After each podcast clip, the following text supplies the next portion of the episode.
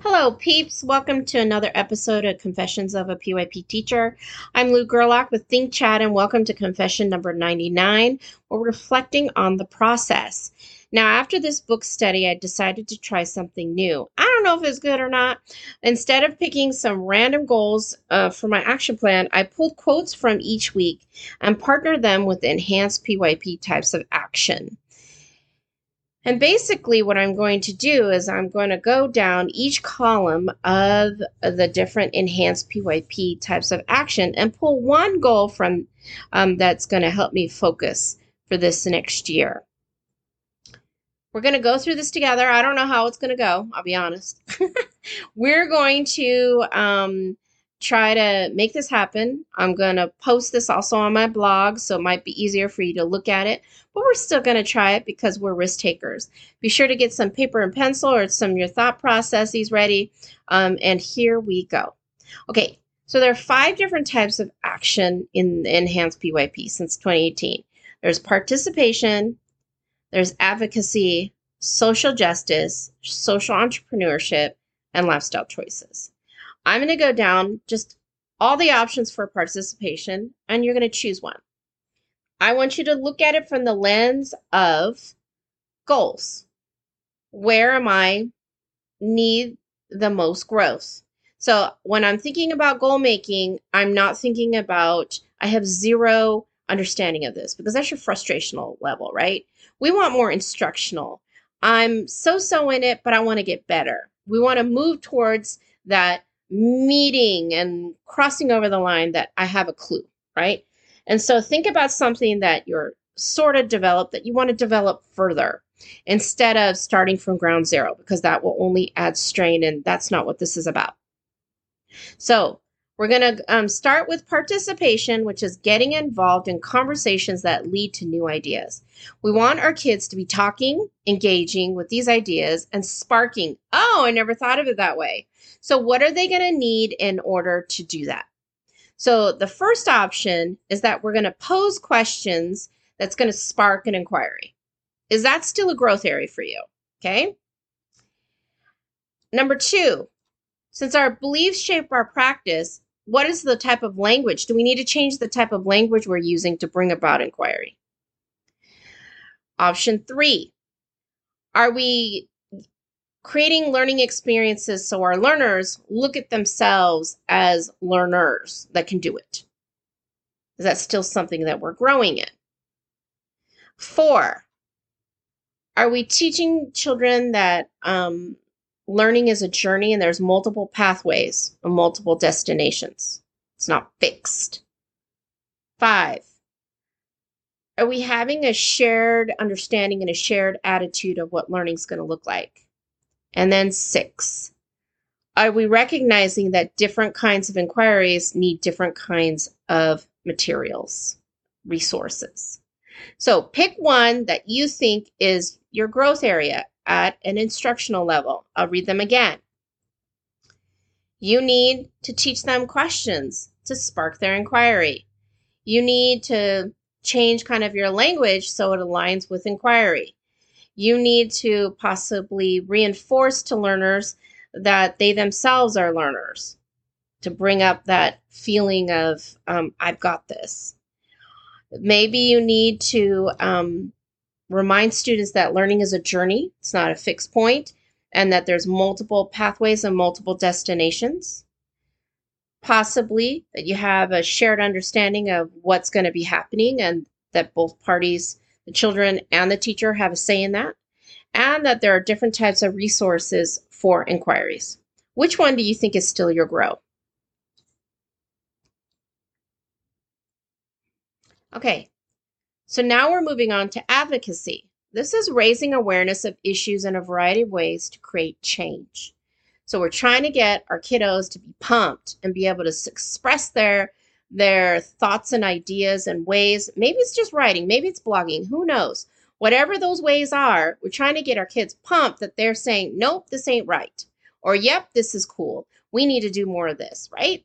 So we need to then possibly one area of growth is that you need to be able to present learning in numerous contexts and approaches. so that they can see that it's so that they can design it for themselves. Second idea, possibly, is to take your uh, young learners' ideas that you recognize that their ideas are valid and incorporate them into the learning. Three is possibly for advocacy is self-actualization that I know who I am, I can I have some voice in this process, I have some agency. When you conference, are you allowing them to um, get some feedback but actionable next steps? Recording the learning, that the assessment does not take over um, the actual task at hand. So, what areas do you think you need to work on in order to advocate for your learners? Presenting numerous contexts and approaches, that's one. Two, taking your young learners' ideas and applying them into your unit. Three, providing agency and self actualization for your learners. Four, conferencing with your learners and providing them actual next steps. Five, making sure that the assessment does not override the learning engagement. These are all advocating for your learners so that they can be independent. Social justice, addressing inequity in society. All right, so part of this is are you giving decision making opportunities for your learners so that they can make some decisions. So that's part of social justice. Are you just talking down to them? All right, number two, do you have the courage to take risks and try something new? That's also social justice because that's opening your mind to new ideas. All right. Oh, and then this goes into the next piece. Maybe you're open to taking risks, but now applying them might be for three is opening yourself for opportunities for personal inquiry that you're going to now apply it and do something with it. All right. Also for social justice is that the power remains with the learner, that you're giving, you're building up those skills within your learners that um, they can be independent. And then five, enabling the youngest learners with the belief that they can take action, showing action, action that's happening in real life with real learners their age. So let's review what your choices are. Social justice, addressing inequity in, society, so giving them the power, right? And advocating for it. You're going to allow one, allow for decision making for to happen. Two, be courageous and take some risks. Three, apply that risk to your personal inquiry. Four, giving more power to your students. Five, making sure that your youngest learners know that they can take action. Where do you think you need to work on in order to develop social justice? Social entrepreneurship. This is investing in projects that help sustain societies. These are unique pathways that have been created to help change some systemic things that are currently in place. So, for that to happen, one, are you intentionally open minded and providing alternative voices to the status quo? Two, are you inserting a personal inquiry workshop into an, your existing framework? Three, are you being a contributor and constantly contributing new ideas and new perspectives to the system so that things can change? Four, are you open to the possibility of creating a human library to bring more voices within the community into the school? So, in regards to social entrepreneurship, are you intentionally, one, being open minded and bringing more alternative voices into the curriculum? Two, are you inserting a personal inquiry workshop into your practice? Three, are you becoming more of a contributor to the process and contributing new ideas? Four, are you open to being um, incorporating a human library into your practice. Choose one of those that you'd like to do. And then lastly, lifestyle choices. Changing our behaviors and lifestyle choices. So, are you looking at questions such as what might be the best way to incorporate this into our school? What might work best for our learners? Are you incorporating those types of questions into your practice? Two, the language we use and the way we design and set up learning spaces. Are you being knowledgeable about that and how it promotes inquiry? Three, are shared inquiries, are they designed to build a solid knowledge bank, but also opportunities for personal inquiries to happen. And four, are the words and tone we use um, when we confer with our learners help promote inquiry? Remember, we're trying to change behaviors and lifestyle choices. So here we go. One, what might be the best way to incorporate this into our practice, into our school? What might work best for our learners? Asking those types of questions. Are you open to asking those types of questions? One. Two, the language we use, the way we design and set up learning spaces promotes inquiry. Is that something you still need to work on? Three, are you promoting shared inquiries that are designed to build a strong knowledge bank, but also promote personal inquiry? And four, are you needing to look at how the words and the tone you use during conferencing um, promote inquiry. Now, I know that this has been difficult to do auditorily, but some of us are thriving in this. When I'm looking at this, I'm going to once again post this onto my blog um, on my website at um, thinkchat2020 www.weebly.com. Be sure to go check it out, my friends. But when I'm looking at these, there are ones that naturally come to mind.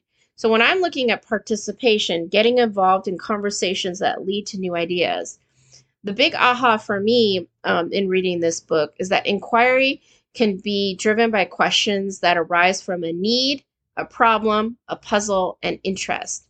That's like a choice menu and getting kids to spark, I'm instantly seeing a visual of four puzzle pieces coming together and saying, what, which pathway are you going to use in order to spark your inquiry?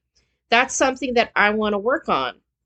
Another thing for advocacy, so when I'm thinking about um, advocacy, I'm looking at um, recording the learning and making sure that it doesn't take over that I'm going to balance what kind of um, assessment I record and also trying to give the skill set back to the learner that they can self record. So it's not so much on to me. So that's a goal I would do for advocacy because I'm advocating for children to be independent. Social justice, um, promoting inequity. When I'm thinking about this, I'm looking at uh, the one that resonates always with me is that the power needs to remain with the learner. And what that means to me is that I'm going to do everything I can to build my curriculum so that the students are as independent as possible and that I scaffold the process so that I don't have to be the center of all information. That the children recognize that this is a process and I am not the vessel for all the fountain of knowledge, that they are too. So, so social entrepreneurship, when I'm looking at this, the one that um, uh, resonates with me once again is the human library. I'm going to so start utilizing human libraries as part of working with schools. Um, that's going to be something that I talk about quite a bit in order to build capacity and community within our schools. So good. And I didn't even think about them before. And now, and that's the beauty of reading and educating and collaborating, right? And now, in regards to lifestyle choices, the one that resonates with me is looking at how are we designing the language and the learning spaces and what we put on the walls and the dialogue at the planning table, how does that shape um, how personal inquiry comes about in our practice? That's something that I want to develop further. So that kind of gives you an inclination.